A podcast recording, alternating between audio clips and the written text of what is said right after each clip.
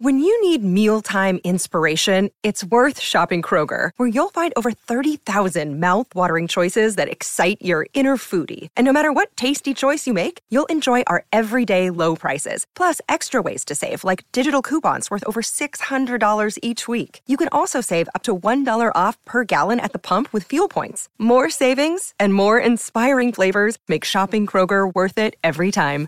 Kroger, fresh for everyone. Fuel restrictions apply. Judy was boring. Hello. Then Judy discovered ChumbaCasino.com. It's my little escape. Now Judy's the life of the party. Oh, baby, Mama's bringing home the bacon. Whoa, take it easy, Judy. The Chumba life is for everybody. So go to ChumbaCasino.com and play over 100 casino style games. Join today and play for free for your chance to redeem some serious prizes. ChumbaCasino.com. No purchase necessary. Void where prohibited by law. 18 plus terms and conditions apply. See website for details. Ohio, ready for some quick mental health facts? Let's go. Nearly 2 million Ohioans live with a mental health condition. In the U.S., more than 50% of people will be diagnosed with a mental illness in their lifetime. Depression is a leading cause of disability worldwide. So, why are some of us still stigmatizing people living with a mental health condition when we know all of this? Let's listen to the facts and beat the stigma. Ohio, challenge what you know about mental health at beatthestigma.org. There's good birthday surprises, like when your friends throw you a party. And bad ones, like realizing you're so old you can't blow out all your candles in one go. At Phone Watch, we're celebrating 30 years of protecting Irish homes. And we've got a birthday surprise for you. For a very limited time, get a Phone Watch alarm installed for only 30 euro. Yes, just 30 euro. Offer ends November 30th, so order right away at phonewatch.ie. Monitoring fees apply.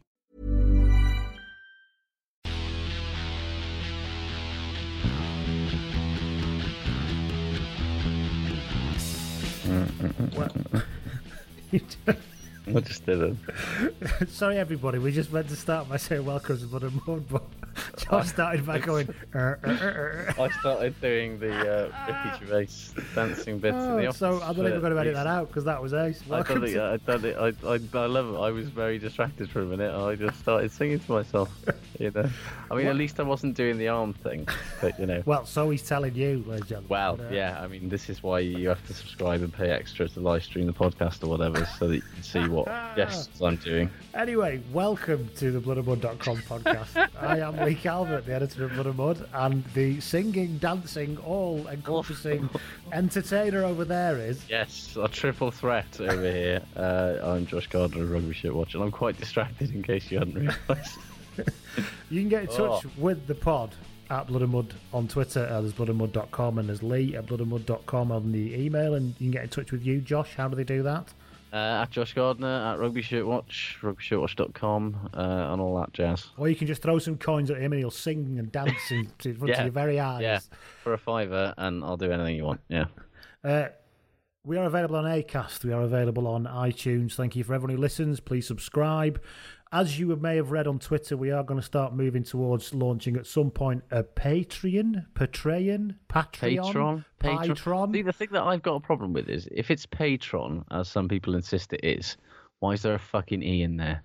Why not just call it P A Y T R O N? I don't know. You're already making up a word. It's probably the EU's fault. Bastards. And um, yeah, so Thanks, we will start thanks, that at some point. We don't know when we're going to be launching. We're trying to get some nice content together before we do. So keep your eye open for that. Uh, before we get into the content for this week, like the, the regular stuff which you're all used to, um, Hmm. Ant of uh, Ant or Dec fame, PJ and Duncan, etc., has been in trouble this week. He got caught drink driving Oh, Dear. and all Did that. yes, he did. And we're not going to make a joke out of that. No, not Well, funny. we are sort of. Yeah. And he said, and he's he's and the Daily Mirror ran a headline saying the six heartbreaking words he said to his mum before he was arrested, and he had to clickbait, obviously. Of course, of course. Um, yeah. Apparently, when I clicked through, just to confirm, it wasn't "look at my massive fucking forehead." That wasn't the six heartbreaking words he No, said. uh, Um, it was apparently something like "I'm really in trouble now, mum" or something, um, which is not at all heartbreaking actually. But anyway, we started a riff on what rugby stuff this might be, and I thought I'd give a selection of them. For example, six heartbreaking words he could have said rugby related. Yeah. Johnny May is playing at fullback. yes. Um, and now and now music by Sean Holley. yes, your ref, your Yeah. referee tonight is John Lacey.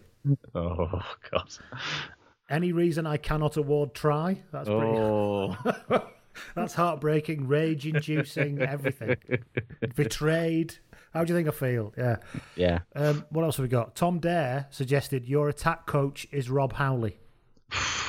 Heartbreaking. Yes. Yeah. That is heartbreaking. Karen Wright suggested Farrell off, Ford kicks for glory. Yeah. Yeah. That's certainly just a moment before heartbreak, I think. Yeah. Just literally About five seconds before our heart Yeah. begins to break. Um, Frank Ridgeon suggested, and he's aiming this one directly at me. Next Lions captain is James Haskell. Yeah. Uh, Mike Bubbins, this isn't rugby related, but Mike Bubbins suggested, friend of the pod and comedian Mike Bubbins suggested that, he, that Ant McPartlin may have said, Quick, ma'am, will you swap seats? Which is awful and yet so good. I, Yeah, I know we on. said we weren't going to make light of a very serious thing, but that is fucking funny. So Yeah, so there you go. So thanks very much for everybody. There were more than that, but I, I'm keen to move on. Yes. So we didn't, we didn't. Uh, thanks for everyone who contributed to that because it did give me quite a giggle this week. Um, although it's a very serious subject, yes, and uh, stressing that again. yeah, definitely not to be joked about, like we just did. Um, player spotted. Let's do a player spotted. yes.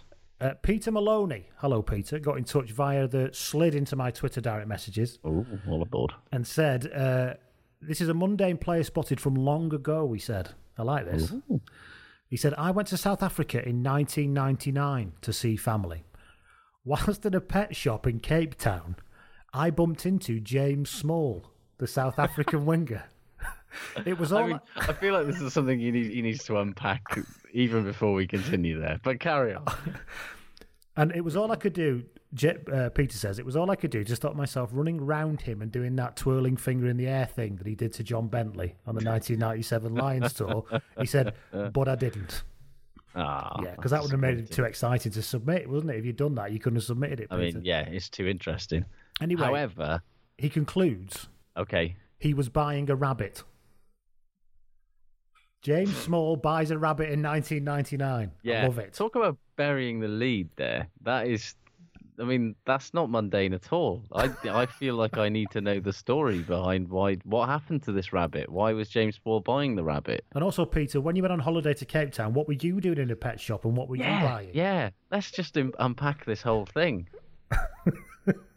Mad stuff. Anyway, he get- finishes with "Keep up the good work." Thank you, but no, you keep up the good work, Yeah. Peter, because that's a cracker. Yeah, you elaborate, please. Let us know. I'd like it to be a, ro- a long-running narrative every week. Yeah.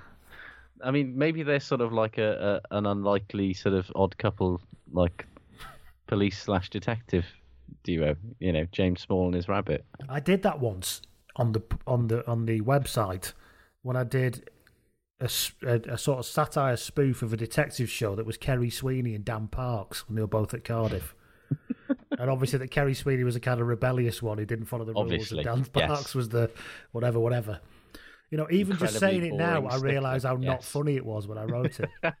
I mean, some things just work better in print, don't they? Well, I know? hope so. Because saying that, because if it weren't like I thought, the way I just when I heard it myself in my headphones, I felt like jacking it all in. So.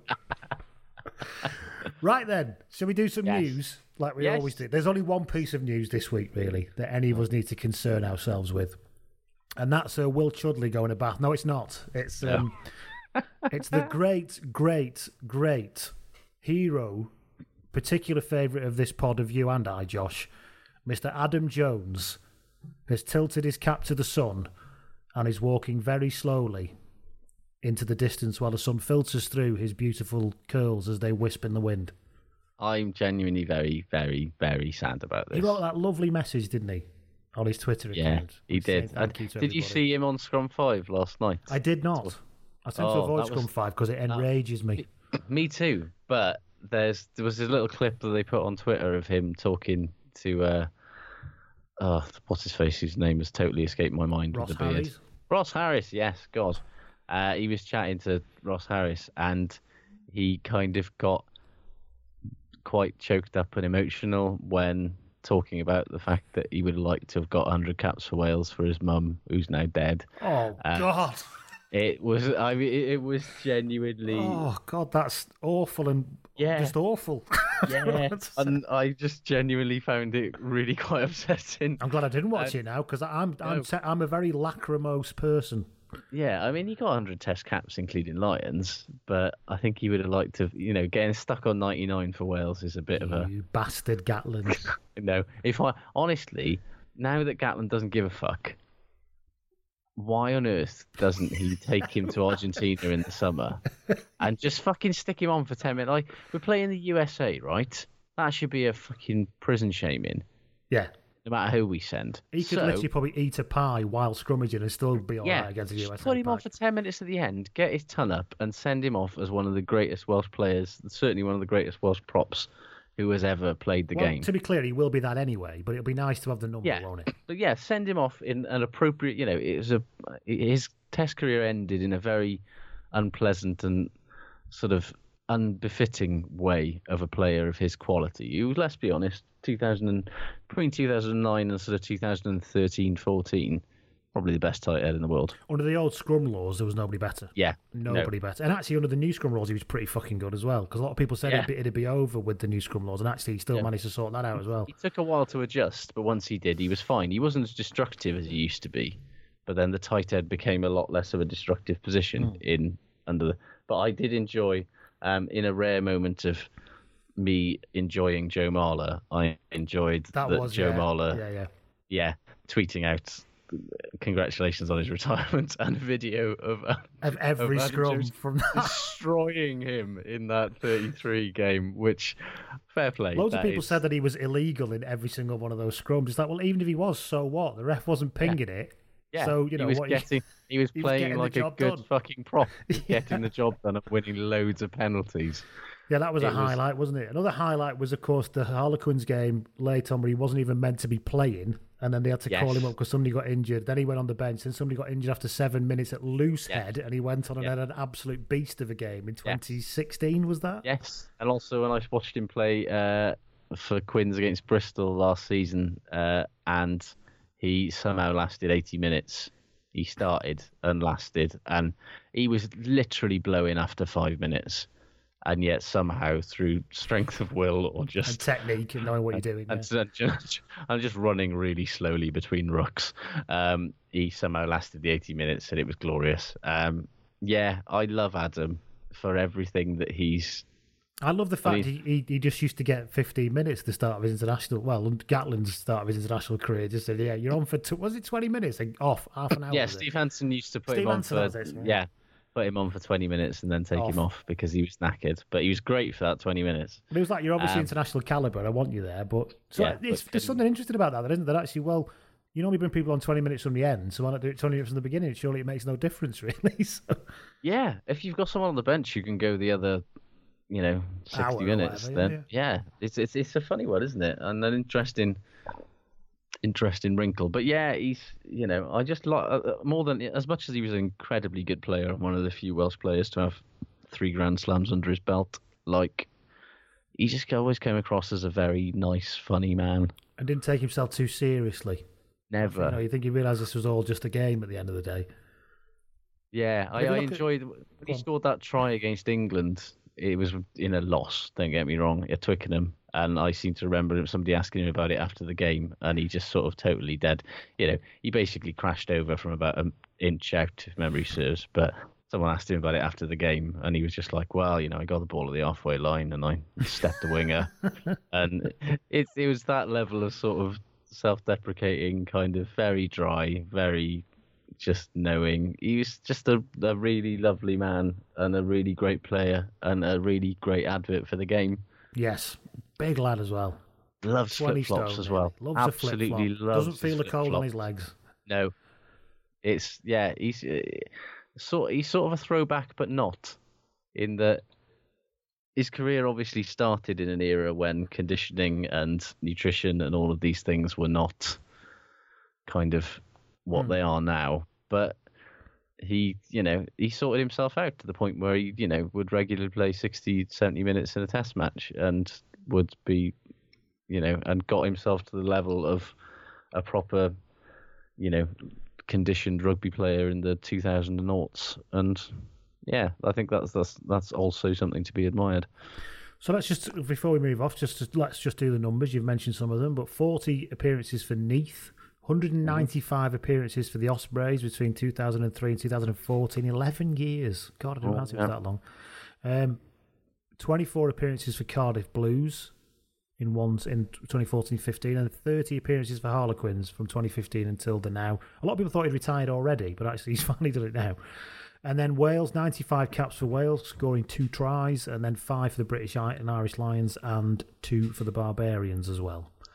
Oh, was he only on 95? I thought he was on 99. No, okay, 95. then then my idea of putting unless he plays him in all th- in all three tests and the you know Why not? and the USA He game deserves it. and, What are you and fuck lose? it, let him let him have a crack after he's retired as well. Why not? um, yeah, Right. it, it's it, good luck to him. Well done, Aaron. We've we the game has been much richer, and we've all enjoyed it a bit more from having you in it. So thank you very much indeed. Uh, now then, what else have we got coming up tonight in the news? I've got to go back to my There's lots of news this week, isn't it? Uh, I already mentioned Will Chudley's gone to Bath, Yes, which I think's a pretty good move actually. For It is Bath. a good move. I'm surprised actually. Exeter have let him go unless they've got somebody special coming along.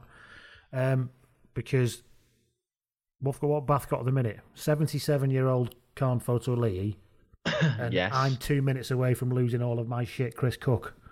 So actually having Chudley in there is, Yeah. a, is a good. I ima- yeah, I imagine they're going to move forward with uh with sort of Chudley being the calming influence. You would think he'd be the number one, I think. For and and Cook just coming on to be an absolute bastard and occasionally brilliant. and speaking of Exeter, you nearly started mentioning then. Indeed, Alex Cuthbert, if rumours are to be, it's not been confirmed yet, but Alex Cuthbert is joining the Chiefs after he leaves the Blues at the end of the season, which is a fucking good signing. Yes, Um, good for him. Yeah, he's been quietly all right this year. Actually, his defense, Yeah. his defense seems to be a bit better, and he's done all right. He's been perfectly serviceable. get him out of the goldfish bowl of Wales. Let Rob Baxter kind of do his thing and kind of build him back up as a player, and get him kind of in a place where he's enjoying the game again. And I, I imagine he will score a boatload of tries. To be totally honest, but when you think about it, like that extra backline now is absolutely stacked because they've got in the back three now. They've got uh, Dollman, Jack Nowell. yeah, They've got Dollman. They've got James Short. yeah, They've got Ollie Woodburn. They've got uh, Lachie Turner. Turner, yeah. Have they Slade. got They've got Slade. They've got. Have they still got Santiago Cordero? Yeah, or is he- looking to extend his deal. He's only here to the end of the season, but looking to extend Yeah. it, hopefully. Like when you sort of put all that together, like bloody hell, that's good. You know, Yeah. it's like that's uh, and also, like, I know somebody. I was chatting to somebody who was playing, who played up to under twenties with Ollie Woodburn, and said Hmm. he looked like the most village player you've ever seen in your life. I think you said. so obviously, Rob Baxter has this magic with Yeah, big- he is with a big wing wingers, you know. So Remember how Jack Nowell looked for a couple of years? He looked like he, he looked like he'd never score ever.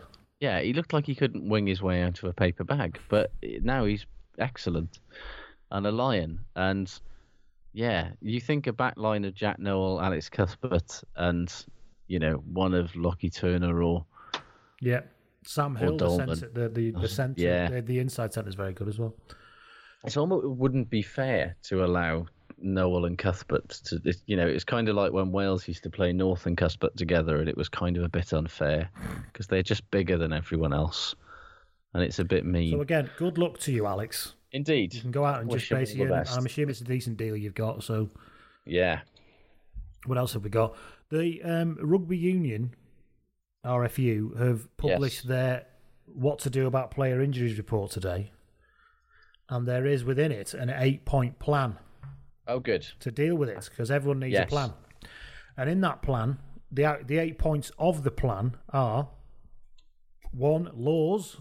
Work collaboratively with World Rugby on laws. That's a Good. completely nebulous, glad- no, Glad nebulous they're load of shit. I'm is, glad they're no doing that. Yeah. Thank God for that. Law application, a review of all dangerous and late tackle cards, penalties, and all that. Player load, so medical groups to advise on optimal match training and life loads for players. Somebody needs to tell Eddie. Will he be invited to that meeting? Life loads. That's the bit of that that I was like, what? life. Are you going to tell them what to do with their spare time? Yeah. They What should- time are you yeah, going to bed? Dad. Are you watching not- Babe yeah, Station again exact- until two well, o'clock in the exactly. fucking Are you morning? watching? Are you? What time are you going to bed? What are you? Are you going bowling? You know, it's like it's a bit nanny state, isn't it? But Are you oh, playing yeah. five aside again? yeah. Uh, yes, training injury risk, workshops with the Premiership and England coaches, players, and conditioners this summer with a view to developing greater understanding of training injury risk. Imagine the first the first PowerPoint slide. Yeah. Number Training one, no a- fucking judo. Yes. Number two, yeah, training can be a risk. Number three, you don't have to run them till they throw up every day. uh, right then, number, Yes. what we got? I want to number five. Concussion, concussion risk in the tackle. I mean, we've hardly talked about this, so it's a good job to talk about this again. to identify technical changes that may be possible. Oh, I God. don't understand that. And they're talking about dropping the the the level of tackle Again? again. Yeah. Okay. So now it's going to be kind of like anything above the belly button is dangerous, I guess. Okay. Um, Okay. I, am not getting into that now, but that's no. Well, I just think it was very interesting on that point that in the wider thing, there was the uh, finding from the thing when considering all players in a tackle, and this is from that report, there was no difference in the incidence of all injuries and concussion when comparing matches played prior to the introduction of World Rugby's new directive regarding sanctions for high tackles with those played after that date. So, basically, all of that faff that happened last year where they suddenly started being really viciously policing about high tackles and head contact and all that stuff that we all said was fine. It was a good idea and it was worth trying it if it was going to make the game safer. Hasn't actually. Which is probably why they're looking to lower the tackle again, because obviously Yeah. concussions are still happening too often, so they've got to think of Yeah, something else. and? I, I'm I'm right there with them, but it's like Jesus. Uh, what what, What point are we left? gonna? What is left? Yeah, it's it's a it's a game long term viability. Will it have any scenario? But anyway, I don't want to jump the shark five. on it, but yeah, it's kind No, of yeah. it's so worrying, what else it? we got? Resources to establish whether sufficient personnel capacity is in place to mitigate injury risks. Probably not. Okay. uh, game analysis and injury risk. Additional analysis resources from next season to assess changes in game activity. That's what we need. More stats. Yeah. Artificial grass pisk. Pisk? No. Artificial grass pitch risk in elite game. Yes. Further research on different injury types and those on artificial pitches compared with natural turf. it seems like there's a bit that this is something that is, you know, obviously they're saying they want additional research, so there's no like, there's nothing concrete yet, but it does seem like they're taking it very seriously. This, something that everybody, you know, that Saracens and the Blues and everyone else who's had an artificial pitch installed over the last year or two has kind of poo-pooed and gone, don't be silly. But it does seem like they're taking very seriously. There's obviously some data there that says, "Oh fuck, maybe artificial pitches are really mm. Not good for you." Yeah, maybe you Um, bounce off are not a good idea. Yeah, Further findings Uh, from the from the from the survey in 2016-17, the number of concussions requiring more than three months absence has increased. So even though there's more, it's, but that could be because they're identifying it, treating it better, not letting That's back the in thing. the it's like back in the like for all the talk about oh concussions are going up. Well, I kind of hope they would for the first couple of years, to be honest, because it's recognising these things now and Yes. actually treating them properly, which is probably a good thing. Forty-seven percent of all match injuries result from tackling. Again, I suppose the question is, well, what kind of tackles, when, and where? But Yeah. they'll have that data, and we don't. Concussion was the most commonly occurring training injury. That's interesting. Mm, It's interesting. Does that show? It's it's how far away are we from like contact in training not being a thing that's allowed? Yes, and it definitely the you know the, the traditional Leicester headbutting warm up is definitely definitely needs to come to an end. Probably knock that on the head, yeah, Yeah. Li- literally and Yeah, metaphorically. no, not literally. yeah, not sorry, yeah. That so that's the news. So we'll see what happens to that. So again, there's well, wait for the changes because they're coming. Mm. Because what all this seems to be suggesting is we're going to look at more stuff. If you notice, there's nothing that's actually really happening there. What's No. happening is they're making more people available to look at stuff. Yes. So it'll probably be another It's- 12 months. They'll kick it down. It's gone into committee. Still, it's been kicked down the road a bit, but it's coming. Something will be coming, I imagine. And this is this is only the RFU. You know, they don't have the power to do anything, despite the fact that it seems, you know, it might just seem like the RFU can, you know, But, again, and- it's easy to be but- sniffy about it, but I suppose No, you, I'm- know, you have to look I'm at not being things, sniff- you? you know, it's good that it's very good that they're doing this level of research into it because somebody needs to keep, you know, somebody needs to be monitoring this stuff because it's really fucking serious and it's it's it's the only way we're going to find out how to make the game safer if we can. Shall we move on to? Have you got any more news? No, Right. I'm all used out. Let's move on to what we've learned from this non-international weekend return. Yes. Can I Um, just? Here's what I learned. Yeah. This is what happens when you play Tom Varndell, Scarlets. I know none of it was his fault, but this is what happens. Yeah. I mean, you can expect a swing door, you know, Just- one way just- or t'other. You know, I know he's. You know, people wax about his attacking and record scoring and all that, Yeah, but you yeah. know, never liked it much. Ask ask yourself why Bristol, who are in the championship, felt that they could do without the services of. Ask yourself why the Scarlets wanted him. Are they that desperate? Uh, yeah, they're absolutely buggered with wing injuries at the moment. But uh, yeah, they lost Johnny McNicholl for the rest of the year, and they like apparently it is because he's an incredibly good player. But uh, I'm not sure that uh, Varndell is a like It's for a like of a drop-off, replacement. there, it's quite a long drop off.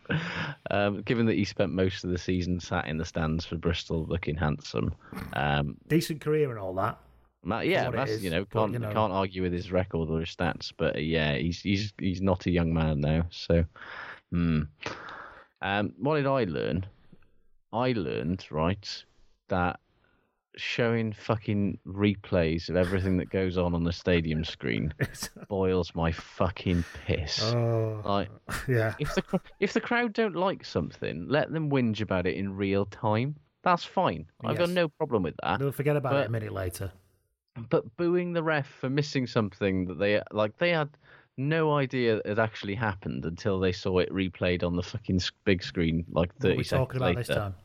Uh, it was myriad incidents in Leicester Wasps where, you know, Yeah. something something was missed, and then the BT cameras on the screen, you know, replayed some sort of slow motion absurd, and then it's all boo boo. like, you had no fucking idea that had happened. Danny Cipriani just with- punched my mother, look. I didn't see that Yeah. first time. That shit. It's like, oh, you he's missed a marginal knock on. Boo. It's like, what the fuck? You didn't see it either. Ugh. Yeah, Um, it's we. I, I- I can't go round this again because it will come No, up uh, no. throughout the rest of this episode. I'm guessing, but it. Never mind reviewing.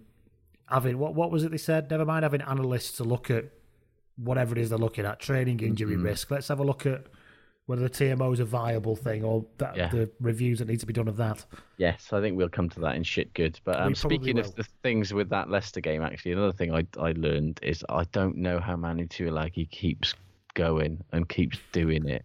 He must Because be so fed up, mustn't he? So, like, I don't know how serious this pec injury that he suffered against Wasps is, but like, like they Matt O'Connor was, seemed to be like, oh, it's not that serious. But this that's generally what people say when Manu gets an injury, and then like a week later we find out this season's over or something. And it's like credit to him Hmm. to keep rehabbing and keep working to come back over and over again because he must be so fucking fed up of it.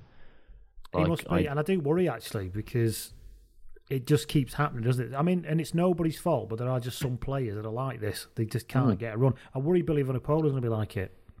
Yes, yeah. I mean, you I don't wish it on anybody. I'm please don't think No. I'm saying that. No. I'm and just- to an extent, you know, Sam Warburton's been a lot like that as yeah, well. You know, manages he's to, somebody. to push through, but yeah, struggles. Yeah, he, you know, when he gets a run of games and he's fit, he's incredible. But he so rarely gets a run of games because there's always something, and it's never like Manu. It's never related. Yes, It's never a related thing. It's just you know something goes and something else totally unrelated goes, and it's just shit luck. Um, but yeah, What else did I learn? I learned this week. Rugby union is generally very good at these event club games, yeah, aren't they? I mean, getting thirty thousand people to turn up at St James's Park. it's fifty-five, is- isn't it? Was it that? No, Oh, that was no, no, they want, That was they want, London. yeah, yeah. No, it was thirty thousand, which is. Yeah. I mean, uh, I mean Newcastle. Have you been to Newcastle? It's it's Newcastle United, and everything else Yeah. can fuck off, basically. Yeah. So that was so it's um my family are from my one half of my family are from there. So, and it's it's a black and white town, but it was a Newcastle team. I know that, but even so, getting thirty thousand people interested enough to go to a rugby union game in the middle of Newcastle is is Massively. is great. they're building something very significant up there in in the north. I feel it's kind of you know rugby union is not well loved up there. You know, it's got pockets of It has pockets. yeah, has popularity, but like you know, for the folk, you know, it just shows that you you know you just need to start winning and playing good rugby, and then people will start coming. That's just the case anywhere. But you know, It's interesting to see what the effect will be. You know, actually, Yeah. it's great. Everyone can go for a day. The pricing's good, and it's in Yeah, town. It's whether they want to go yeah. out to out to watch Yeah. the game properly. But still amazing. I, I love the kit as well. I want them to keep the kit. oh, But people, bloody I got a lot of I got a lot of shade thrown my way to use a young person's parlance as well because it's that thing. It looks like it's that thing that rugby union people don't like. It looks a bit either like a football kit or a kit rugby or league. a rugby kit. league kit, Yeah, and that But I puts people off. yeah. It's like there's there's, It's there's far, no it's far more identifiable and unique and iconic than this sort of mishmash of muddy grey I that Newcastle tend to play in these days. Falcons Falcons kits are almost exclusively just totally meh. Hmm. Like there's no like a plain black shirt with a bit a few grey bits on it is like the most uninspiring thing on the planet, especially when loads of other teams do it as well, you know. And I just thought that the Newcastle themed shirt that they were wearing, it's not very original because uh, I think Widnes Vikings did exactly the same thing when they played in uh, St James's Park for Magic Yeah. Weekend last year. However, it looks bloody great. And yeah. And it's, I mean, I think more people would buy it. Yeah, and it's a bit different Up to them, because rugby I'm not a fan rugby just does rugby just does hoops. So why not be like a rare rugby union team to you wear stripes? There's nothing that says that you can't. Especially it looks it's good. tradition. It's a great Yeah, look. Black yeah. and white stripes is a great look. It's a classic look. But uh, yeah, weird. Loving Nicky Gonover's Anashira, by the way. Oh, I loved that. That was fantastic. I loved the the bizarre nature of awful defending and opportunism and a great pickup that enabled it to happen. And then I just loved him being a massive lad about it. Yes. But yeah, it was great. Yeah, so, and again, the London Stadium as well. I mean, Sarah says that it wasn't very loud, but even so, 55,000 Yeah. tickets shifted. Fair play. yeah, it's it's it's it's rugby needs to start turning these one-off big attendances into like I'm not saying they're going to get 55,000 every game because that's not realistic, but it would be nice if they, you know, Yeah. those people who came once a year started coming, you know, three or four times a year and actually went to Allianz Park or went to. to But you I know, suppose if people aren't going to do that, you've got no choice but to do this and recognise if that's your market, that's what you've got to work with to a certain extent. Get a big payday Yeah. a couple of times a year and Yeah. work with the rest of it, you know. But anyway, it was it was it was nice to see, and I particularly like the Newcastle one. It gives you a great deal of hope, actually. Yeah, definitely. You learn Um, anything else? Um, I learned that Allen Clarke has got the Ospreys believing in themselves again, and The lead it's singer of the Animals.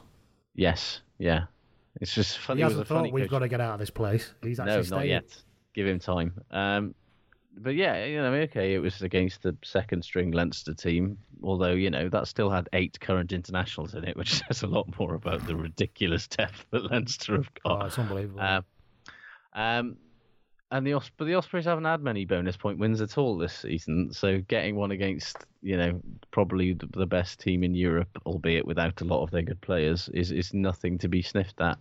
And you know, the, the, after the game, they had tips on on S4C conveniently talking in English so I could understand him, and uh, and you know he was saying that you know he's just compare they he's just made everybody like relax a little bit and just enjoy it and sort of try things and, and not be so worried. It was very obvious that they were all worried and afraid in the tail end of the Tandy era because everything was got getting a bit kind of bleak and a bit serious, and it just looks like they're having a good time. Like it's funny because Clarke came to the Ospreys with the reputation as being an absolute fucking bastard.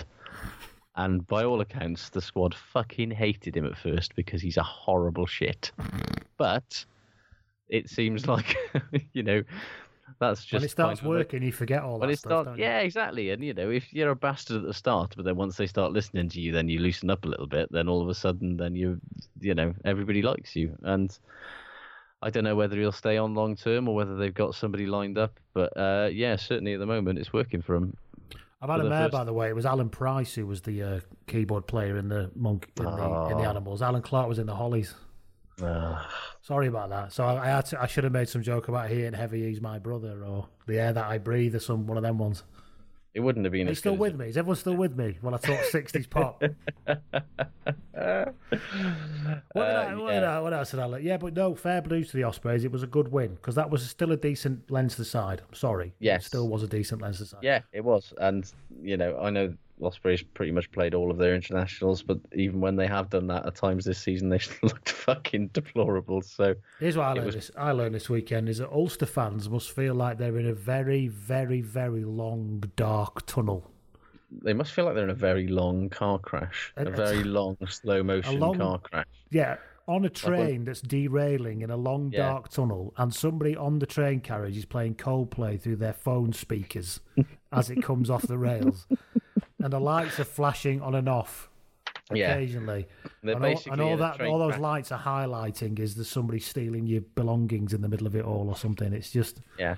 It's a train crash in one of those Fast and Furious films where it's just really slow and really long, and you can see every little bit of fucking metal. like a Michael Bay film, like you're Exactly stood still that. while all this horrendous stuff goes slowly over your head, sort of thing. Yeah.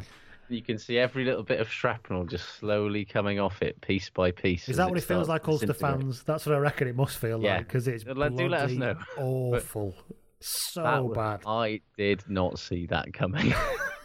like, you know, the Blues may well, you know, I- I, didn't think that the Ulster would cut- turn up and smash the Blues because they've not been bad at home this season. I did not see that coming.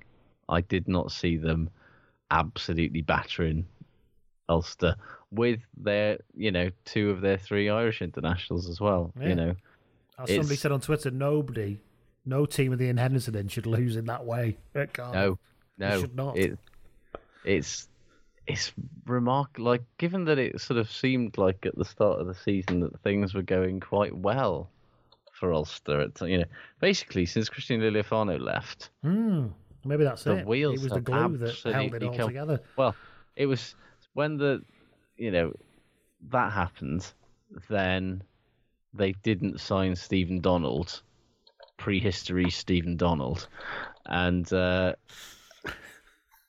and, and it's Imagine if you said to us, the fans seven months ago, you do know that your entire season will hinge on whether or not you get Stephen Donald, by the way. yeah. You go, what? Are you joking?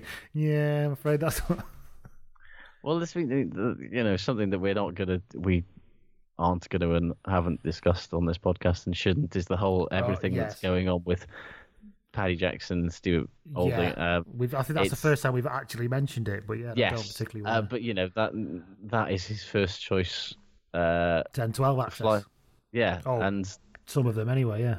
yeah, and you know that that, that they were expected to be the, the guys for for us this year, and obviously they're not for reasons. Um, but it's it, it's just been a fucking mess. It's a like, pretty horrific season, isn't it?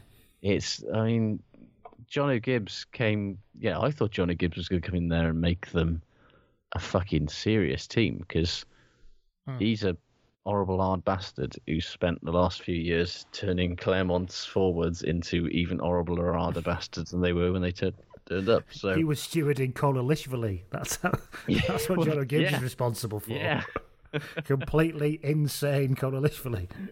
yeah. So it's it's. I don't know where they go from here. You know, it's like they've obviously they've got I think they've just got to get through it and just start again. haven't they? yeah. Like where the- are they in the table now? Um, they are they're falling behind uh, Edinburgh in the race Yeah, Champions Cup. 13 points off Edinburgh. Oh. Yeah, Mind you, the- they have, they have got Benetton Dragons and Southern Kings underneath them, but they're have and to. they've got and they've got a game in hand, but um, True. but you know they are still. It's the manner said- of their losses, isn't it, more than anything? Yeah, and they're still fourteen. You know, there's fucking what three games left of the season, or four games left of Hmm. the season for them, and they've got. And they're 14 points behind. That's you know they're they're going to have to do very well in the last couple of weeks to squeeze into the Champions Cup now, and Yeah. that is So bad- sorry and all that Ulster, but yeah, I imagine it can't be very pleasant. no. And what a, a sort of damp squib for Charles Piutau's Ulster career. Given that, remember how good he was at times. Oh God, I know. Well, everything that's been good about them this year has, has been him in patches, and of course Jacob Stockdale's there. Yeah, who's gone from being like you know a world trailblazing twenty-one year old wunderkind to getting beaten by Cardiff comprehensively. Yeah, it's and you look at that squad Rugby, that they've got. They they've got a fucking really good squad. A squad that has no business being that bad. Even with the losses of players that they've got, and they're you know they're undoubtedly missing Was it this Payne. season you called them the best backline in Europe? Or was that, that was last last. season? That was last season. Um, You did. but you know they've still got. Uh, you know, Potentially, you still stands. By the way, you look at that back line and they've got, you know, Darren Cave, Luke Marshall, Stuart McCloskey, Jared Payne, Craig Gilroy, Jacob Stockdale, Andrew Trimble, Louis Ludik, Charles Piutau. yeah, there's no That is- excuses. there. They're fucking no stacked. I mean, they've, they've got a fly off problem with it, but like, they are stacked. And they're stacked in the, in the pack as well. They've got like, you know, one, two, they've got one, two, three, four, five international flankers in their squad. You know, it's Yes, there's there's no excuse for them being as bad as they are, but here we are. here we are. What else did you learn?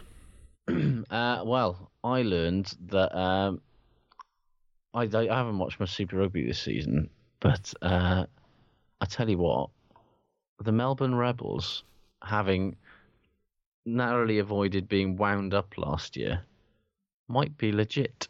Because they currently, and you're only three games in, but they currently sit atop the overall Super Rugby standings. Well, do you remember about six games in last year when the New Zealand teams were atop of everything? The Austra- Yes. Every New Zealand team was above everybody else, so it's, Yeah. it's not a bad start. No. If you were to Jeff- do, I know they're in conferences, but if you were to do it as a one table, Yeah, and uh, and you know, fair play to Geoff Parling, who's who's you know gone over there as their overseas player and has basically been fucking excellent. Geoff And, uh, Parling. Yeah, and a nice I sort of, I enjoy that kind of move. You know, yeah, why not? Go and get some sun on your back, earn a bit of money before you finish, enjoy it a bit more. well, it's like when Lou Reed, as in the Cardiff Blues lock. He took a look, he Uh, took a walk on the wild side. Eh? um, Sorry, yeah, go on. was it him or was it? Oh no, it was uh, the one who's now playing for Saracens. Who's uh, oh bollocks? What's his name? Oh, similar level of averageness. What Welsh second rower? Yeah. Uh, oh, what's his name? What's his name? Dominic Day. Oh yeah, sorry, yeah, Dom Day, yeah, yeah, left back, didn't he? Yeah, he left Bath and he went and played for Toyota Blitz and then played for the Rebels for a bit. And it's like I love that shit. Yes. I love it when a player just goes, "Fuck it, I'm gonna go to Japan for a year." It must be a brilliant way of doing travelling because you know you can go and get Yeah. work, pretty well paid work, can't you? And in Japan, Yeah. you basically get your board and lodgings and a job and a factory and everything that you don't have to turn up to. Yeah, you, you know, think about all the countries in the like. If you're a, a, a professional standard rugby player, you can go and get work in Ireland, France, anywhere in Britain, obviously, uh, Australia, Australia, New Zealand, Japan. Japan, Argentina, America, Canada. Not bad, Like, is it? it's not bad. It's you know, it's, as as as a sort of, and you know, you can go South Africa. And you might as well, if you're not getting international games, you might as well. It's the best way to see. It's like Yeah, being a doctor or something. You can just absolute- take it yeah, anywhere. Absolutely, just go wherever you. And fair play to anybody, and fair play to Geoff Parling for just going. You know, I could be third choice lock at Exeter next season, or I could just go to the Rebels, start every week, play Super Rugby, and just have a lovely time in Australia. And more power to him. I'd fucking do that in a heartbeat. Never been to Melbourne. Boring, apparently, isn't it? Um, I mean, it's probably more exciting than like Exeter. It's probably more exciting than Flint, where I live. So It's definitely more exciting. not than Flint. Michigan. That's a very Yeah. exciting place. Yeah, but not in a good way. Have you been watching Flint Town on Netflix? I have. Oh, it's blinding. Good God, it's good. isn't it? Good. Yes. Don't drink lead, kids. Um, Yes. Richest nation in the world. Poison Yeah. the water supply with lead. Yeah. So anyway, where were we? um, You might have learned uh, that, ladies and uh, gentlemen, that yeah, people in Flint can't drink the water. You can in Flint in North Wales. I do stress that you can drink yes, the water here. Yes, you can. Um, in other Super Rugby news, that Jordie Barrett guy, right, Yes. and also that Ngani Laumape guy. Yes. Handy. Jesus Christ on a bike. Who'd have thought that the, the Barretts could produce one even better than the, the original Barrett? Yeah, I don't see how. Like for starters, Laumape is probably the like most like physically devastating Kiwi centre I've seen since Ma'a Nonu. Like He was Yes. great against the Lions. We all saw that. He looks a bit naive at times. Then, Yeah, yeah, but, now in that's the thing. Now he's getting physical, street. now he's getting streetwise with it Hey, as well. We've said this before. Ma'a Nonu didn't have to pass for the first ten years of his career, so why should he bother no. doing it either? You know, just, Absolutely not. Just fucking smash people, and and then you look at Jordie Barrett and you just think he's actually too good for the All Blacks to leave out now, and that is a fucking conundrum and a half. isn't it? because who the hell do you drop? Do you drop like Ioane? No, best best winger in the world. Do you drop Ben Smith? No, best fullback in the world. there's a point at which you have to drop Ben Smith though, because how old is he now? He's not as old as you think. he not? Is he just them? because he's always looked about twenty nine. And he's been around I- forever. Yeah, I think he might be younger than. Oh fuck me, he's thirty one. He's older than I thought. Still not that old though, is he? He's probably got three Problem seasons is, in him. the problem is he's still incredibly good. Yeah, Um, Ben from accounts, as they call him. Yeah, well, but then you've got Damian McKenzie, excellent. he played. Uh, you know. Did he play ten last week? Uh, he step in at probably, yeah, yeah. But, uh, the yeah, they can all play anywhere. Naholo, And it's really weird. You got Ben Smith, who's a normal size fullback, and you got Damian Yeah. McKenzie, little tiny fullback. Then you got Yeah. Jo- Jo- Jordie Barrett, who's Uh, six, about seven a- foot yeah. tall. Yeah, it was like a giant fullback, and then you, but then you, you know, you've got they, they've got more talent than their backline can actually fit in, which is just irritating more than anything. Well, 'twas ever thus though. I know, apart from but it's like for all, patches, but all the sort of hand wringing about oh player drain, oh you know what we're gonna do when all these players leave. There's fucking shitloads of them, lads. Don't worry about it. That's always the worst. Ex- that's why I try to avoid watching Super Rugby New Zealand teams. I don't try to avoid it, but I, because it's depressing when I do watch it because you think, well, he's coming to the end of his career soon, and so is he. This could be a chink in their armour. Then you watch it and you go, for fuck's Oh, sake. You watch like a. Hurricanes Yeah, game or something. Yeah, go, Who's this coming off the bench? Oh, for fuck's sake. Look how good he is, for Christ's sake. Yeah. Why is he so good? That well, that textbook that that Vince Aso try. I mean, he's hmm. like second choice at the Hurricanes, and that's one of the best finishes I've ever seen. Could he do it again, He was, he's he basically could. upside, but he probably could. He's upside down when he scores it. He's basically someone's doing a wrestling move on him. He's being and- suplexed and he still manages to get the ball down. yeah. So, oh well. Yeah, well, that's what I learned from the weekend. Pro 14 refs, man. That's what I learned. That's what I learned from the weekend. Oh, it's Taylor's oldest time, isn't it? Oh But man, yeah, I mean, well, I was going to talk about it shit, but let's get it Let's out of the way now. now. Fuck it. That Munster versus Scarlets game. Like, you know Munster what? That would that was, despite everything, a pretty decent game. There were a few maladroit bits, but actually, it was a decent, decent Fine. game. but like, Despite their, ch- their, you know, trying to ruin it uh, all the time. yeah. Well, that's the thing. The ref, like, Munster fans are complaining they've been robbed of a bonus point, Yes, uh, and without doubt, that double movement thing is one of the worst decisions I've ever seen in my life. unbelievable. if you slow everything down to minus thirty-two, everything doesn't look like it's one movement. Clue.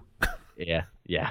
Um, but also, I thought that the um, the try that did get awarded, that was for an absolutely nailed on forward pass, was Oh, uh, enormous forward pass. yeah, yeah. So I mean, when you when these in the in a in the grand, you know, these things even out over the course of the season Well, that kind was of a way. I classic think one that was probably fair enough. For you know, why was a TMO interfering in something that's so not obvious as that double movement? He'd given Yeah. it Mitrea, hadn't he? And the team was like, "Oh, we need to have a look at that." Look at what? But why isn't Yeah. Mitrea saying, "No, I've given it"? Yeah, it's fine. I was happy with it. I was nearer to it than you were. Go away. Yeah. And if you slow everything down, it, everything looks like fucking robotics Well, body in- popping. Well, in the same in the same way that everything looks like a fucking, you know, borderline GBH in the tackle when you slow it down massively. It's like, yeah, true, yeah. all all tackles Look look at the way like his head assault. flies back. Yes, that's called Yeah. tackling. Yeah, all tackles look like assault in super slow mo, and all movements Well, of course, off like a rugby movement. pitch, all tackles would be assault. Yeah, That's the thing that That- nobody seems to talk about. You know, Yeah. If you did this at a bar, you get arrested. yeah, that hasn't changed. But any, yeah, and they were. I mean, God, there was the, the even though it was a, a fairly comfortable win for the Ospreys, it was, you know, the the Ospreys Leinster. It was a fucking shambolic refereeing performance again. Um, was it Lacey or Yes. was it? John Yeah. Lacey looks like he he's, he goes into a low low oxygen environment before he comes out, and he can never quite recover. Like a bit of an officer and gentleman when a bloke can't read the cards out and ends up Yeah. going insane. That's like John John Lacey looks like he's two minutes away from doing that. and then of course there's uh, George Clancy somehow missing like Dougie Fife getting like a stone cold stunned in front of him, um, literally in front of his face. It was like a net, it was a neck roll and a high tackle and a sort of you know an atomic. You've got to admire it in a way. It's so It's- brazen to get away with that. You have to admire it, It's it's very impressive, but I mean also not but not in the same play welfare. in the same way but- that in the same way that we're not allowed to find you know Partly. Partly. I'm pretty sure we're not allowed to find No. Dougie Fife getting uh, atomic suplexed funny either, and yet. and yet, I. Yeah, if, history's, if history's taught us anything, yeah. Uh, the, um, right, then, what else did I learn from the weekend? Last one from me. England's breakdown issues are not going to be solved when nobody in the Premiership, Premiership, it's Premiership. Sorry, my head went there. Yeah, it is. I went to I went to Premier. I got Premier League and Premiership mixed up in my head. So that's the football God. pod, you see. Um, no one in the Premiership commits to the rucks anymore. No, No one's got any ruck skill anymore. They're all just stood there. no, and that's because they've basically all given up because they've realised there's no fucking money to be made in going for turnovers anymore. No value to it, is there? Because of that stupid fucking Fox reaction Yeah. law. Yeah. So now everybody just tries to do the whole hold him up in the tackle thing again. Unless you play So- against a different kind of ref from a different hemisphere, they don't give a shit, and then you get burgled. yeah, then yeah, and then you can absolutely go to town. but um, no, it's very true. It's, the the turnover is an art that is dying on its arse, and the breakdown is an art that's dying on its arse as well, and it's very sad. And then soon you won't be able to tackle above the above the belly button, and we'll have an entirely different podcast. So I'll probably talk about films or something. Yeah, yeah. We'll see. We'll see. Did you We'll learn see, anything yeah. else before we move on? Uh, no, I think that's about all I learned really. Thank you very much. This year, Leaving Certificate students have new choices via the CAO. Whether you're going straight into the world of work or exploring routes to third level, further education and training and apprenticeships offer you flexible hands on learning opportunities. The future is full of possibilities. Whatever your ambition, further education and training and apprenticeships can help take you there. Your future is what you make it. Learn more at cao.ie forward slash options. This is an initiative of the Government of Ireland. There's good birthday surprises, like when your friends throw you a party. And bad ones, like realising you're so old you can't blow out all your candles in one go. At Phone Watch, we're celebrating 30 years of protecting Irish homes. And we've got a birthday surprise for you. For a very limited time, get a Phone Watch alarm installed for only 30 euro. Yes, just 30 euro. Offer ends November 30th, so order right away at phonewatch.ie. Monitoring fees apply. What else did we learn from the weekend? Well, we learned there was an update on Shitwatch, didn't we? Oh, oh, oh, dragons! Oh. So the Dragons played the Cheetahs. They played the Cheetahs, uh, who have been good value at home, but have uh, struggled away from home, as you would expect from a team that, as I often remind you, have been playing rugby non-stop for over a year now, and just must be fucking exhausted. Like, for all of the talk of player welfare and player burnout, how those Cheetahs players are still going is absolutely beyond me. Like that, they must just be dead. Like, do they not train? Do they just go and sit in ice No, they're just, well, they're just like on planes. week? Why would you train when you're on a plane? Very good point. Yeah, they, they're, they're icing themselves on muscles are wasted away, but I've watched every single episode of House. Yeah. I'm on season eight of 24 and it's getting really good again. um, yeah, it was just, just. The Dragons had 72% possession and 60, uh, 66%, sorry, possession and 72% territory. Can you imagine how much shit he's going to get when five games into the next season it doesn't get doesn't look any better? Just the shit, yeah. Because they're just giving him a pass, aren't they, Jackman? Massively so. I mean, they they missed. They you know their tackles They've weren't. got, They, no, they they've got no money to sign anybody now, have they? Well they've They've signed signed everybody. Haven't they? They signed fucking everyone. They signed bloody. They're presumably going to sign George North, or someone's going to sign George North. I They've don't know. money to do that.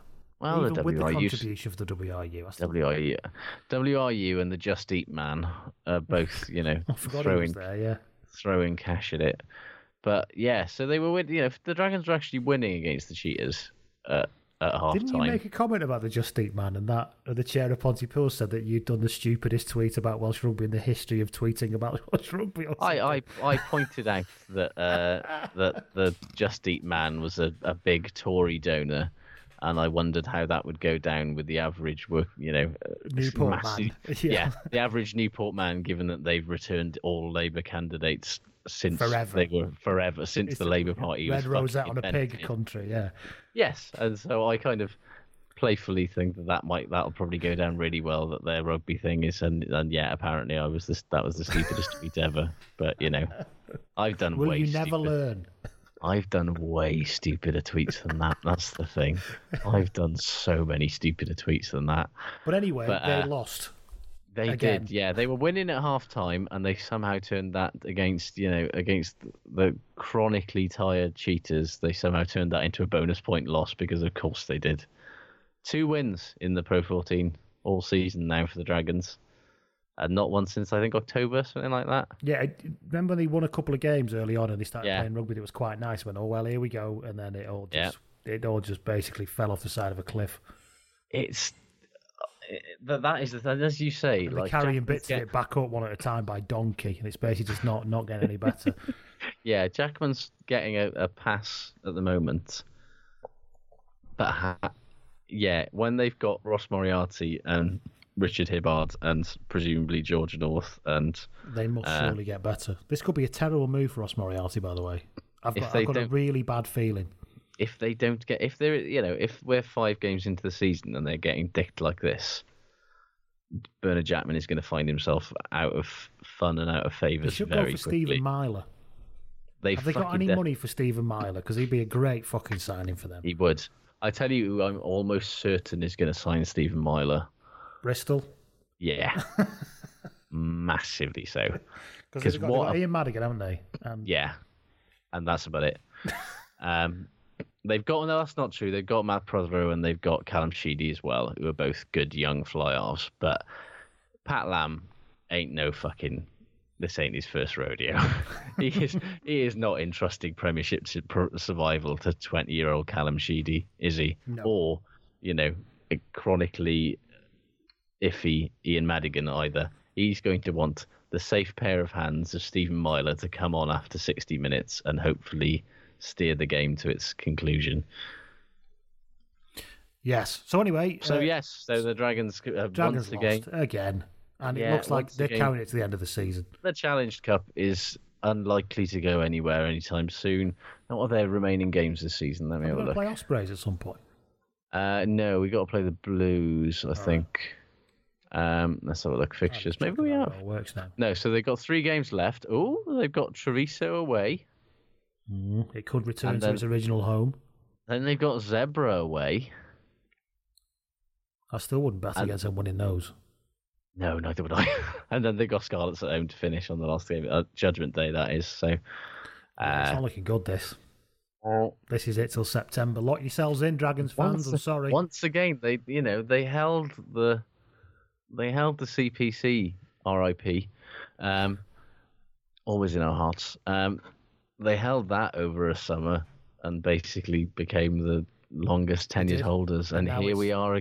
You see, there is de- science doesn't lie, does it? As much as it's a stupid thing, this shitwatch trophy into whatever guide it's in, guys it's in, It- it does actually tell us some truths eventually. I think. It's. I think it's. It's a really great signifier of who are the what is the most futile team in the world, and it might well be the Dragons. You might as well have this trophy and love it, guys. Anyway, embrace that it. was Shitwatch. Moving on, we finish as we always do on shit good ratings. Yes. What are we doing first? Uh, I haven't got many shits, so uh, should we just start with those? Go. Uh, George Ford was addicted to throwing the ball to the other team inside the opposition 22 yesterday. I wish Like, I could find ju- a way of quitting you. if if he'd just been like two percent more composed on any one of those con- occasions, like he wouldn't. They wouldn't have needed to balls up a kick into touch in order to sneak a one point win. You know, it's he was playing like a pound shop Danny Cipriani. Speaking of which, also also in my shit. Honestly, I mean that guy. Like for all of the people saying he should play for England again, he fucking shouldn't. Live in the now. Live in the, the yeah. His entire day was summed up by with like 79 minutes on the clock and Wasps attacking from underneath their own post, posts.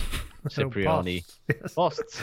Um, um, he attempted what one of the worst attempts at a chip over the top that I've ever seen. That instead of just going over the defensive line, basically went all the way out to his at the end of his own 22, at which point Isavinu picked it up and very nearly scored on his own just by running in a straight line.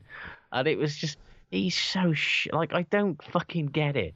I've never really got it with Danny Cipriani, but he is a fucking liability. It's the longing for a running fly half thing, isn't it? Yes. You know, it's the, the longing for for somebody who looks like they're doing a good job.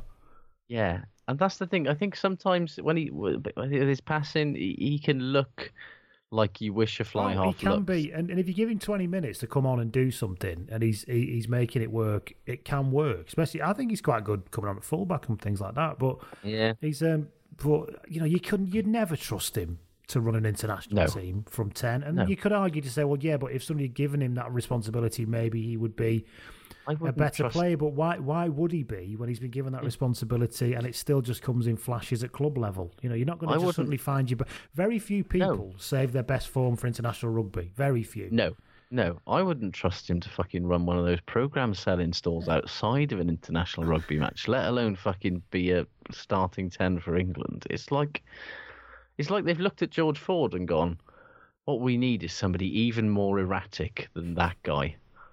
No. No. Like, uh, yes, under no circumstances should Jimmy Gopperth Why are you talking about be that game? 10. Yes. Adam Rees, uh, friend of the pod, got in touch and said shit was Leicester versus Wasps, like two drunks fighting over cold chips, while biased commentators claim it to be a fight worthy of Robinson Oh versus Jake LaMotta.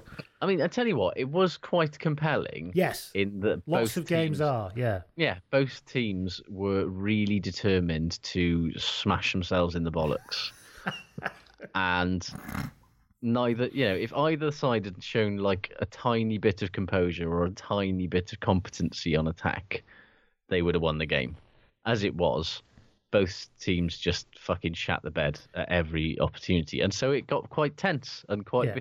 in the sort of sense that games where there's a lot of incompetency, they can get quite engaging and enthralling Yeah. by the end because you kind of want to see who's going to Well, fuck up next. sport is often about drama, isn't it? Yes, That's what makes us watch. And the fact and it was dramatic me- meant it was worth watching. Yeah, but don't pretend you're watching a quality product, by yeah, the way. somebody, I think somebody, uh, whoever was on comms for BT at the end, said, "Oh, was one of the games of the season," and I was literally was sat in my living room. I, well, what the fuck are you talking about? that if that was one of the games of the season, I dread to think what the rest of them were. I'm not saying it's a terrible thing to watch because It was you- a it good keeps thing to watching to the end because you want to see who wins. Yeah, but it's still a, it- as a it's of- spectacle, as a kind of s- Spect- It was a delivery a- of sporting quality. It's Yeah, a- it was just there was a bit of drama at the end. That's it. Le- Le- Leicester came back well. It was a it was a bang average game with a mildly exciting conclusion. what else have I got? Shit for me was Ian Keatley is back. I think that's good though. The shit Ian Yeah. Keatley is back, but it's good because now I understand it again. Yes, the, the Ian Keatley that makes sense in this reality has returned. He was all right for the last 20 minutes, actually, but for most of that Yeah. game, he was all over the fucking shop. brilliant. I mean, not brilliant for him or for No. Munster fans, obviously, but I work much better in a world where Ian Keatley is a fucking liability, and I found it deeply disturbing over the last eighteen months where he's actually looked very good indeed. Yes, so I can start doing the jokes and stuff again now on Twitter. That's Yeah, it's easier. It's more fun when things are shit. It's easier for comedy. You might have noticed this. Yes, indeed. And so it's it's much more fun when things are bad. Speaking of shit, Tweediatrics got in touch. You let me. and We've already mentioned it, but I will mention it again. the Super Rugby Instagram account getting the score the wrong way round. Sunwolves sixty-one, Chiefs ten, and he said, you know, waking up to that on a Saturday morning, and then going, oh my was- god, and then yeah, Delighted. Like I, I, I, for a brief second, until I kind of realised what was going on, I really, really did think, oh my god, the Sunwolves have battered the Chiefs and everything is weird and we live in opposite world. Am I dreaming? Is am I still asleep? Please let me never wake up. Yes. What have we got here? Darren Ruddy got in touch on Twitter, Sean of the Fuzz, and he said that shit or good is not being able to not being able to decide whether Maro Itoje's sleepy time celebration is a devastating critique of lazy punditry or being hoisted by his own petard for not actually being tired during the Six Nations, so therefore just being a bit crap. Yeah, he's kind of fucked himself there, hasn't he? Because he looked full of beans all of a sudden, whereas he looked knackered against Ireland. Probably so got a week either, off, didn't he? well, either you know, I do love Mark the- McCullough. He's knackered. They're coming back from the club's knackered. Mark McCullough. No, he isn't. No, he's fine. He's absolutely fine. How dare you? Marin told you I'm not tired. How dare you say I'm tired? I'm fine. So, That's yeah. the thing. It's it's it's it's yeah. I I I don't really get It was quite funny was though. doing by the it was funny. though. Yeah.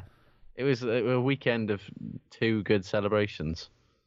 That's probably it. That's probably two more good celebrations than we've had for the rest It's not of a the big season. thing in rugby, is it? So, nobody's dabbing this year. So oh god. What else we salt got? bay. Uh, You got any more shit? Well, um, I, the only shits I have from is from Twitter. Tom Dare, for, uh, frequent flyer with us. Hmm. Uh, Jonny May's tackle technique so bad it makes his work as a flanker look good. Which, uh, yeah, he The- just needs we to. don't call him like, the, the like- inexplicable chopsticks for nothing on this pod. I do love him though. He's bonkers. Everything good about him, apart from the fact that he's rapidly quick, everything else about him suggests he should not be a rugby player at all. No, no, and he's and the fact is, I genuinely think if he ran the hurdles, he'd just man. run into the hurdles and fall over. Yeah, I genuinely believe that would be the case. He wouldn't be able to understand what was going on. No. But at the end of the day, like he's weirdly effective, isn't he? Of course And he even is. when he's and even when he's running like sideways, and you know it's going absolutely nowhere, I'm still kind of like entertained by it. You know? You know, it's dynamic, isn't it? It's like watching, I don't know, it's like watching something roll across the floor. One of them marble track things. Yeah. Anyway, what have we got? So we got here. Donor got Uh, in touch on, twi- on Twitter. He said, uh, I expect the shit TMO at Munster versus Scarlets will evoke some, dis- evoke some dismay. Yes, and, and more games than that as well. You are correct. Uh, and Colin McBride got in touch and said, shit is Ulster. Fuck me. They are horrifically bad, especially the forwards. At least three of those forwards will be bang average in an All Ireland Club League game. Colin, I see Dark Tunnel. See, Colin's showing Yeah. me exactly Yeah. what it's yeah, correct. slow mo car crash is is is real. Uh, also, shit from uh, Paul Simmons on Twitter. Shit is Nick Kennedy being uh, pushed out with London Irish. Um, if you sign your director rugby, uh, a young, you sign up to a young director of rugby cutting his teeth, then you've got to support him. I think that's fair enough. That I is think. fair enough, but they did actually get- apparently got uh, said, "Do you want to stay?" And it was like, "Well, we've got we've got Declan Kidney and Les Yeah, and to Les do the big coming. jobs, yeah. Yeah. But do you want to stay? Well, what Yeah. exactly am I going to be fucking doing? Oh, uh, well, I don't know. Yeah, we've got a man who looks like he should be a uh, a celebrity chef, and um, a man who looks like a testicle to come in and be your new bosses. So Do you still want to keep a job? What what job are you offering me? Um, um, Nick Kennedy, former London Irish player, hanging around the squad, basically. yeah, just just just being there, you know. He's just, young just enough chilling out. He's you know. Yeah. He, Well, the thing I is, he, I he had a he's- fucking hell of a job to do there, didn't he? Anybody Yeah, would have well- struggled. He, uh, he, you know, he got him promoted at the first time of asking in his first season as director of rugby. You know, they gave it a good fist. To be honest with you, they did sign. They spent a fucking hell of a lot of money signing a lot of players, but it's hard to be the team coming up in the Premiership. You know, especially when all the teams around you are spending loads of fucking money as well. It's the same problem Bristol are going to have next year. You know, they can spend all the money that they want, but Worcester are spending shitloads of money. Look how that's And- going. Well, yeah, but you know, the, the, the, everyone's spent. You know, the the Prem is flush with cash at the moment. Everyone's got loads of money to spend, and if you get a team like Newcastle all of a sudden turn around and starting to look like they could be a top four contender, then all of a sudden you've got big teams with big names at the bottom end of the table, and someone's got to be the odd person out. And it's probably going to be Northampton. Moving on. Wow. Um, so Yes. So what else have we got? No, that's probably does us on shit, doesn't it? Let's move Yeah, on let's to, do good. to good. Can I just? what I watched the rerun of the Munster Scarlets game on S4C on Saturday morning because I was up first, and I put the English commentary on, and the English colour comment. Well, he's Welsh, but the English language colour commentator was Nick McLeod, Oh yes, yes. former I remember him. Cardiff. I remember him well. Yeah. Anyway, he accidentally called uh, the Munster fullback who's off to France Simon Zero. Which I think kind of summed everything up, really. So, know, they're missing Simon Zero. I thought, that's brilliant. Have I not thought of that before? That's amazing. He can talk. yes, indeed. oh, the commentary was so bad. I mean, when you think about the pecking order of commentary, the red It's- button English language on S4C must be really down there. Well, honestly, I, I'm not touting us for jobs, but you and I, or to be honest with you, most of our listeners could do better. Except we haven't had an incredibly unremarkable club career for Cardiff Sharks and the Dragons, so we, we nobody nobody gets a look in. It's like, for God's sake, stop giving. But like, I understand giving Lawrence Dallaglio a job. Yes, quite. or. Brian O'Driscoll a job, you know, or Shane Williams a job even. But don't give Nick McLeod a job. you know, The whole it was just they were like trying to do banter with each other. It was just it was awful. Mm. Watching the Channel Five highlights with uh, Flatman and Ben Kay. It wasn't Ben Kay, was it? It's Flatman and oh uh, Paul Grayson. Yes, Again, the banter quotient was creeping too high. I like Flatman, Yeah. but it's it all gets a bit too banterous. What else have we got that's good? What have you got that's good? uh, I got Ellis Genge was very good. Yes. Um, when he came on for Leicester in that second half, absolute menace, like absolutely mashed the scrum.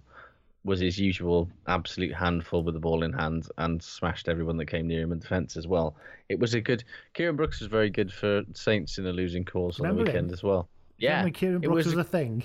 It was a good weekend to be a young English prop, to be honest, which is probably a good thing given that Eddie Jones surely has to take some not Dan Cole shaped people to to uh, wherever the fuck they're going, South Africa on the summer. But yeah, he was very good. Pretty much turned the game on his own, really. Uh, Robin Copeland, who we spoke about the other week, Yes, was excellent. In Really good. A game. remo- so good. remo- After you saying, "Oh, well, it didn't quite work out," he was. no, he was a uh, monster. reminder, he was a reminder everywhere. of what a fucking brilliant player he is when he's fit and firing, and, and yeah, like Different he's planet been down a- altogether. he's been down a black hole for like five years. Uh, it's- it's- you know, speaking of London Irish, they haven't had a very good season, but uh, one very good thing was Josh McNally, the uh, Irish flanker who had a Yes. stroke in October, made his uh, try score in return for Irish on the weekend. So yeah, little, Welcome back. indeed. Um, Speaking of welcome back, although he's never gone away, Yes. but he feels like he's being welcomed back. Uh, the Midlothian Weeble that is Duncan Weir was back this weekend. he was. And as Paul. Jeffries pointed out on Twitter, good is Edinburgh's newfound capacity to win games they have absolutely no right to. They've recently beaten, beaten Ulster, Munster, Leinster, and Connacht, with two of those wins coming from last minute Super Duncan interventions. I love that. It's, I mean, the worrying thing for Bristol and for all the other teams at the bottom of the Premiership is that Duncan Weir will be playing for Worcester next season. So, I mean, he's just going to be last minute winner in all over the place. It's just amazing. Uh, I was about to tell you that good, and I can't believe I'm saying this. Uh, This is it's never a Jarrod good start. Evans. Like, Yes. quietly, Cardiff number 10, Jarrod Evans. Yeah, quietly, probably the best like attacking ten in Wales this year, and he was very, very good against Ulster. Absolutely bobbins against Treviso, though, wasn't he? Absolutely, you know, people are saying, "Oh, he should be in with a Wales shout." He fucking shouldn't. He is not test You know quality. why? Because He's loads of people who watch rugby in Wales are really fucking stupid. They There see that. somebody who jinks and moves a bit and they go, oh, yes, yes, Well, that's what we in the need. same way that because it's of hope- 1977 all over again. hoping for a like Cipriani is the sort of dream of the running ten. As soon as anybody, Yeah, with, exactly. from anybody in Wales does a sidestep in the ten channel, and all of a sudden they're Barry John again. But uh, I think I've mentioned yeah. this before, but Neil Jenkins goes mad about it in his biography. He says, you know, nobody really trusted me because I basically wasn't a jinker. yeah, And that's why They they, wanted wanted Jon- Arwel, you know. they wanted yeah they wanted Arwel or they wanted Jonathan Davies. when you Jeffy know. came back and basically in his in his book, Neil Jenkins just says there's no way he was playing well enough to start for Wales, but he was Jiffy No. and he was back, Yeah. and that was the end Yeah. of it. Yeah. Speaking of Welsh players who do deserve to play Test rugby, on the other hand, Alun Wyn Jones. How does he keep being this good every week? Seven days after he plays an 80 minute fucking street fight of a Test match against France, he plays 80 minutes for the Ospreys against Leicester, uh, Leinster rather, and was just just his he's- he's like a- horrible, brilliant self. He's like a reverse Samson. He is. Samson. The more hair he loses, the stronger he gets. He was there 78 minutes on the clock, chasing after a damn bigger up and under, scragging the ball carrier, holding him up and winning the turnover. I mean, he's 32 years old and he's played 78 minutes of a match. He's he's a machine. Monster. Yeah. Lawrence Hooper got in touch on Twitter. He said, Good was, to my surprise, Kings versus Benetton. Really? Benetton Wow. looked like a strong team focused on an away win, but Kings kept getting back in the game with slick counter attacks. Small crowd raised the roof at every home score. And the Pro the Pro 14 has come a long way since the days of the Border Reivers, says Lawrence. It certainly has that. I can definitely say that the Kings are further away than the Border Reivers. I mean, yeah, geographically. it is a long Geographically, but way. maybe not in spirit. but yeah, it's a. Um, Paul it- got in touch and said good was Vince Aso's try, which you've already mentioned. yes, yes. And he said shit was Aaron Smith's haircut in the same match. That's standard, Paul. You don't have to tell us that anymore. Yeah, it's a standard agenda item. Absolute standing item. Um, speaking of Super Rugby, actually, uh, Tyler Ardron, former Ospreys uh, flanker, Yeah. has come lock. First start for the Chiefs, promptly demonstrated why the Ospreys are fucking insane to let him leave and also not play him for large portions of last season when he decided he would leave. Um, 104 metres on five carries from Strong. the back row. Yeah, and a try. Oh my god, that's good. Massive, massive mistake. Ooh, Jack- I'll tell you, Oh, go on. tell you who's good. Chris Bloody Ashton's good. Isn't he just? Uh, yeah, we said he'd go to the top 14 and he'd just score a fucking hat load of tries because, of course, he would. And lo and behold, he Some the top 14 try scoring record. The knack, don't they? Yeah, yeah. Tw- 21 tries on the season when Toulon nilled Clermont on the weekend and absolutely it was 49 nil. Hasn't he got four games now to break the record? Yeah. Which is like one more try or two more tries. It's one more try, he's equaled it. Yeah. try. Oh yeah, so, of course, yeah. yeah. And the um. Yes, Yeah. amazing. Speaking of wingers and good things, did you see Hugo Monye's drop goal? I did actually. Fair play. Fair play. Microphone in his hand, wearing Yeah. proper like going out shoes. Yeah. He's got he's got was it. form for this though, because there was there was a game back in the autumn when he threw the ball out of the commentary box and it bounced off Dave Ward's head, Yes, which was fucking hilarious. which is at that. hilarious. I mean, he might be whoop whoop harlequins whoop whoop. Harlequins, whoop whoop, yeah. but he's he, he's a skillful lad. He's a Fair skillful lad. He can skateboard. you know, he can do everything. Everything, anything you want. Good. Jack Hurst got in touch on Twitter. Hello, Jack. Uh, He can he got through to us at Blood and Mud, and he said, "Good has to be the clear and obvious man love between Todd Blackadder and Rob Baxter in the post match interviews. A lot of respect going on. Fair play. Fair dues. That's a fucking mess, by the way. I think it's. well, this week they are. You never know, do you? Their home must just be just, so- just shocking. he must just be so frustrated because this is clearly not what he's telling them to do. The video debrief. I didn't tell you to do that. I didn't tell you to do that. I definitely didn't tell you to do that. right, pause it there. Can anybody explain to me why you keep doing those things? I, I, I did tell you to do that, but I definitely told you not to do it then. Uh. yeah, it's. But obviously with a New Zealand accent. Um, yeah, I can't do them Yeah. too hard. My son No. can do a brilliant New Zealand accent, really, It's- weirdly. there's, yeah, there's real It's the most- to it, isn't there? because it, you just slide into South African or Australian. It's impossible Yeah. to do one. I mean, you can do certain words, but like, Yeah. yeah, doing doing a full sentence is hard. I'm going to get him on one week just to do his New Zealand accent. well, we'll just every time we need to do a New Zealand coach or player, I'll give him the You know, script. yeah, that's true. give, yeah, give him a script Or I and get can him on. do one of those like stories I do involving Todd Blackadder or something. And Yeah. he'll have to do the Todd Blackadder role. Yeah, We these are do Todd these are Blackadder things- talking to Steve Diamond. It'd be perfect. Yeah. Perfect. Yeah, I mean, generally when I was growing up and my father wanted me to do something that I didn't, it was generally like DIY or painting the fence or something. Not, can you come on and, and be a guest actor on my podcast because you do a good New Zealand Yeah. accent? Take 24 now for the last fucking time. I've told you. Yeah, Stop crying. Stop crying. Make sure you do it properly this time. Uh, Any have you got any more good? no. no, I'm just, I'm just Yeah. hysterical with it all. Yeah, I think we've we've Thank you, everybody, yeah. for tuning in once again. It felt a funny one this week. I this penis quite. dis- I'm wondering if it's because I'm quite tired. But uh, is it tired? Yeah, yeah. see, it's because we're yeah, tired. Yeah, Like England maybe. cricket, they were tired. England rugby, Yeah. tired. Yeah. Maro Itoje's not tired though. He's that's not tired. important thing. No, everybody else is tired. Yeah. Dragons are tired. Very, Oh, so knackered. very tired. Not as tired as the Cheetahs, but you know. Not as tired as a, not as tired as the Sunwolves. They must be so tired. The Oh, God. all the time. So very, very tired. They've watched literally every anime that's ever been made. You know. Sorry, that's a rampant cultural stereotype, but hey, uh, Thank you, on Josh. that bombshell. on that bombshell. yeah. We'll see you all next week. Thank you very Take much. care, everybody. There's good birthday surprises, like when your friends throw you a party. And bad ones, like realizing you're so old you can't blow out all your candles in one go.